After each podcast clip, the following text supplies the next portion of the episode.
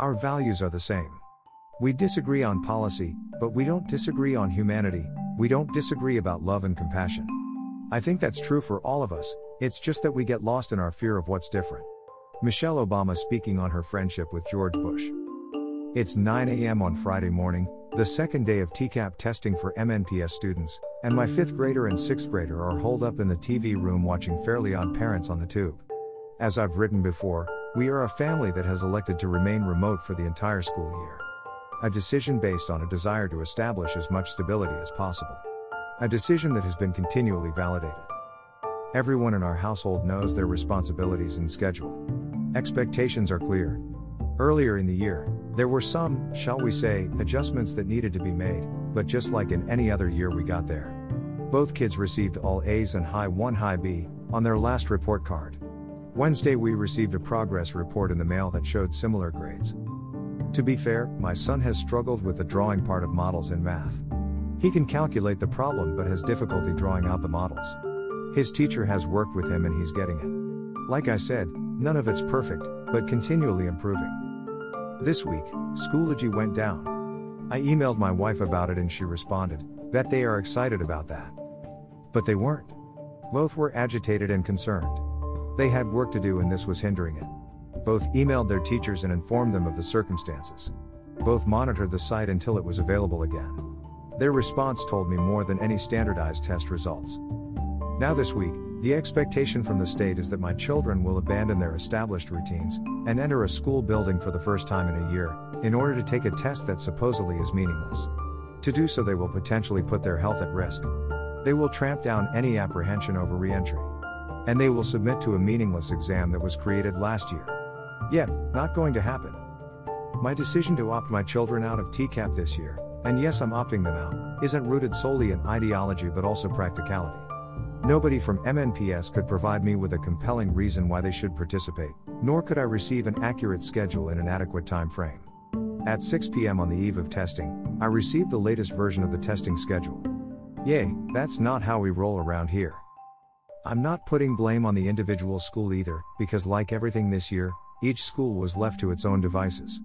Some schools brought kids in on Monday so they'd have time to acclimate to being back in school, Others didn't allow virtual kids in the building until the day of testing. Some demanded that virtual teachers come in and help proctor, others took a different approach. What part of standardized were people missing? The bottom line for me was that if the district couldn't figure out how to implement a consistent policy and timeline for all schools, then it must not be that important. So why am I making it a priority? If the state can't make a compelling argument for the need for testing, why am I playing their game? Thus, here we are, TV on a Friday morning. In the early part of this week, I spoke with my son's teacher and confirmed that by her observations he was doing well. I also confirmed that once TCAP ended, the kids would be taking both MAP and I-ready tests. If there were deficiencies that needed to be remediated, both would show that in a timely enough manner, unlike TCAP results which wouldn't be available for several weeks. Yet another reason why TCAP testing is unnecessary not only this year but every year. By not having my kids participate in testing, I'm denying their usage as data points in a narrative that, in my estimation, has already been written. A narrative that paints all remote instruction as an abject failure, and by default, our kids as failures as well. I do have a slight concern that by not having my kids take the test, I'm still facilitating the commissioner and the governor's desired narrative. In order to cut checks to her friends, the commissioner needs to show that teachers and kids are failing. In order to further widen the door for private interests, the governor needs to show schools and kids are failing. If somehow results came back contrary to their desires, their agenda would be sunk.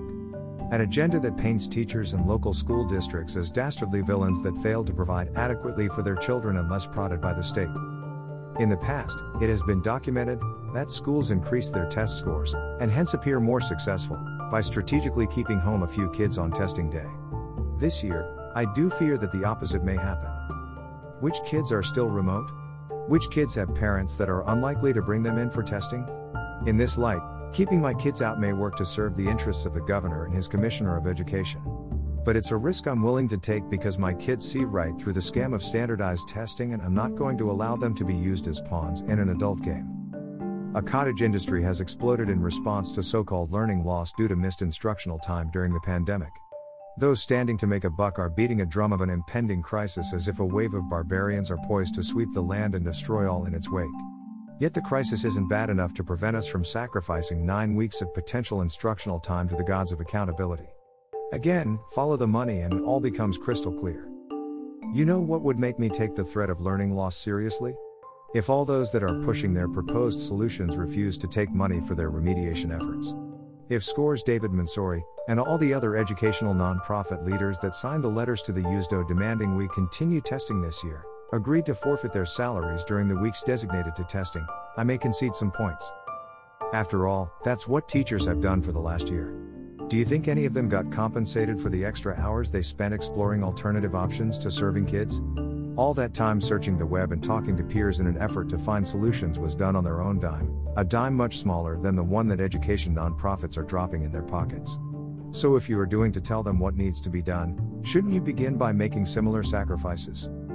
But, as I've previously stated, the climate today is akin to that of Iraq after the fall of Saddam, with so many millions of dollars floating around and so many hands trying to grab them. TNTP, former advocates of Common Core, is racking up contracts left and right. The state of Tennessee just awarded them $8 million over two years to train teachers. Which I guess is a deal, because the East Baton Rouge School District is poised to give them a quarter of a million dollars for just a week of teacher PD. Think about how many other places are writing checks. I'd say Commissioner Schwinn's husband, as an employee of TNTP, is looking at a decent Christmas bonus this year. With all the federal dollars floating around, it hasn't taken long for local folks to start forming corporations that are eligible for funds. Case in point, Jared Miracle was formerly the academic chief for schools in Jackson, Tennessee. Miracle also worked for two years for Instructional Partners, the company owned by former Assistant State Superintendent Emily Freitag, also in line for federal dollars. Now he's doing work for National Institute for Excellence in Teaching NIET, which is led by former State Education Commissioner Candace McQueen and is also eligible for state and federal money. Over the past several years, Miracle has been very vocal in advocating for material produced by Amplify and Great Minds, CKLA and Wit and Wisdom. Recently, Miracle announced the formation of a company that would help districts with curriculum adoption. Keep in mind that prior to the pandemic, few LEAs had the funds from which to draw in order to undertake large scale curriculum adoption. Problem solved with the influx of federal dollars, and who do you think Great Minds and Amplify will recommend to the districts that have to succumb to pressure from the know and chose their materials? It's almost like somebody said, hey, you gotta get yourself some of this too. Just for the record, and not to disparage any of the work done by the teachers and students of Jackson, Madison County Schools, but during Miracle's tenure, according to the Tennessee State Report Card, literacy scores declined and the district was a level 1 in growth in literacy. Not a ringing endorsement for his endorsed curriculum. But it's not like he hasn't been down this path before. Back in 2013, when the state was flushed with race to the top money and pushing the adoption of Common Core, Miracle saw a way to cash in and pen the manual Common Core for Dummies. Now, nearly a decade later, here we go again.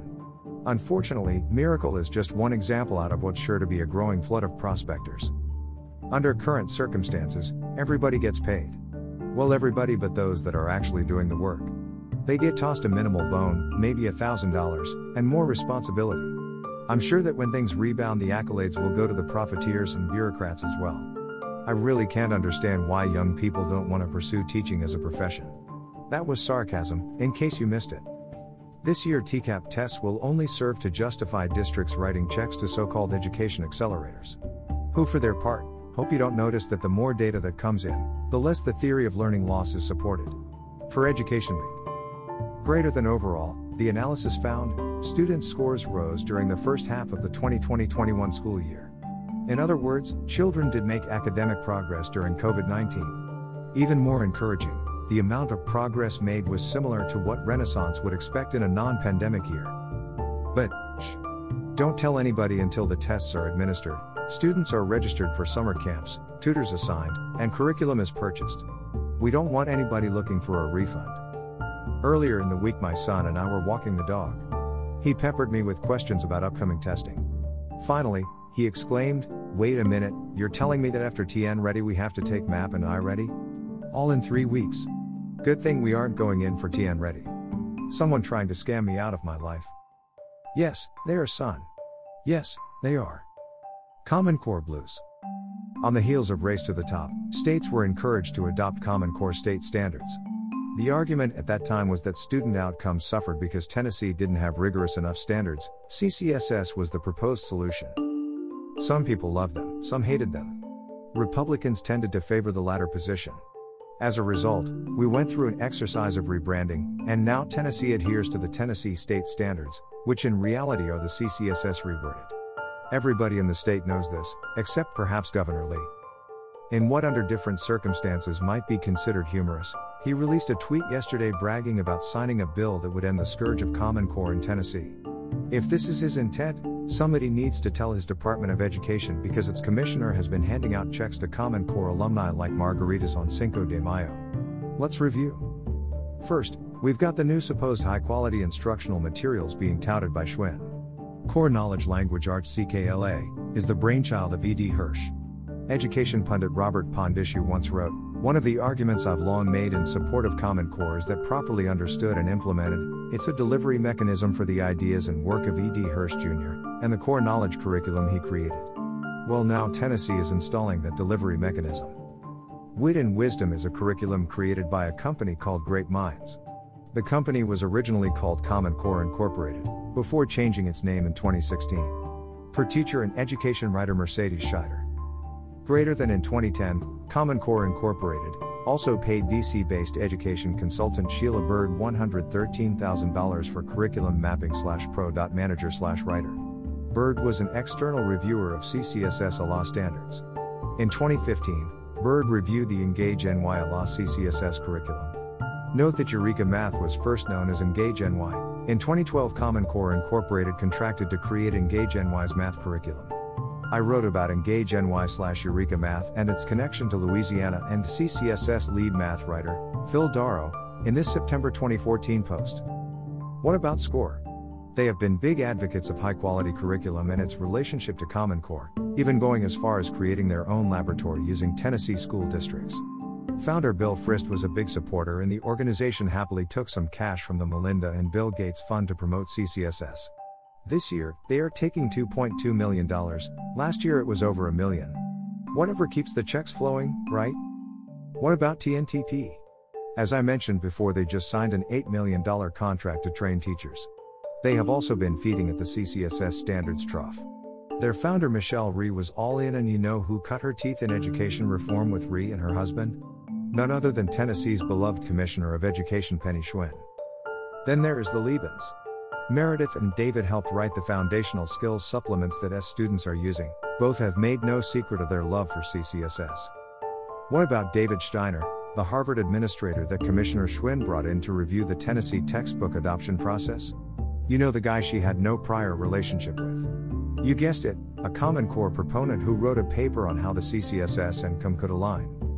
At this point, it would be harder to find a person cashing education checks from the state of Tennessee who didn't have a long term affiliation with CCSS. In fact, I think an argument could be made that under Lee, CCSS's influence has grown. Yet here he is, trying to paint a picture of CCSS eradication. I wonder if he knows that the Department of Education is using a definition of exclusive in order to gauge usage of CCSS? Wonder if he knows how many people and companies are taking advantage of that loophole in order to push their agenda. Somebody might want to tell him. Or better yet, save the effort and vote him out next year. Quick hits. Megan Mangrum has an uplifting piece in the Tennessean about a new program at Maplewood and Pearl-Cohn that allows students to obtain patient care technician certifications. For the Tennessean, Greater than the goal of the program is to establish a career pipeline for students interested in healthcare to earn a credential while still in high school and start working as soon as they graduate. It only takes three weeks to complete the program, and it is free for students. Good deal and very exciting. Congratulations go to former MNPS Assistant Principal Ryan Jackson. Jackson is the principal at Mount Pleasant High School, which is Tennessee's only Park 12 STE, IM campus, as designated by the Tennessee STEAM Instructional Network and the Tennessee Department of Education. On May 3rd, they are ribbon cutting on their very own recording studio. Pretty big deal. I'll tell you what, if this list of executive job openings at the TNO doesn't start to go done, they need to consider holding a telethon and giving them away like Oprah. And you got a TNO job. And you got a TNO job. It's almost like nobody wants to work there or something. Sad to hear about the passing of Tennessee's first African American state senator. What more can you say about her that hasn't already been better said by others? She was a force to be reckoned with. Next Tuesday is an MNPS school board meeting. A glance at the agenda reveals several items of interest. But we'll leave those for Monday. Till then, have a great weekend. If you've got something you'd like me to highlight and share, send it on to norenrad10 at yahoo.com. Any wisdom or criticism you'd like to share is always welcome. A huge shout out to all of you who've lent your financial support. I am eternally grateful for your generosity. It allows me to keep doing what I do, and without you, I would have been forced to quit long ago. It is truly appreciated and keeps the bill collectors happy. Now more than ever, your continued support is vital. If you are interested, I'm now sharing posts via email through Substack. This is a new foray for me and an effort to increase coverage. I'll be offering free and paid subscriptions. Paid subscriptions will receive additional materials as they become available. We'll see how it goes. If you wish to join the rank of donors, you can still head over to Patreon and help a brother out. Or you can hit up my Venmo account, which is Thomas Weber 10. I don't need much, even $5 would help, but if you think what I do has value, a little help is always greatly appreciated, especially this time of year when my contracted work is a little slow. Not begging, just saying. Don't forget poll questions. Take our poll. Take our poll. Take our poll.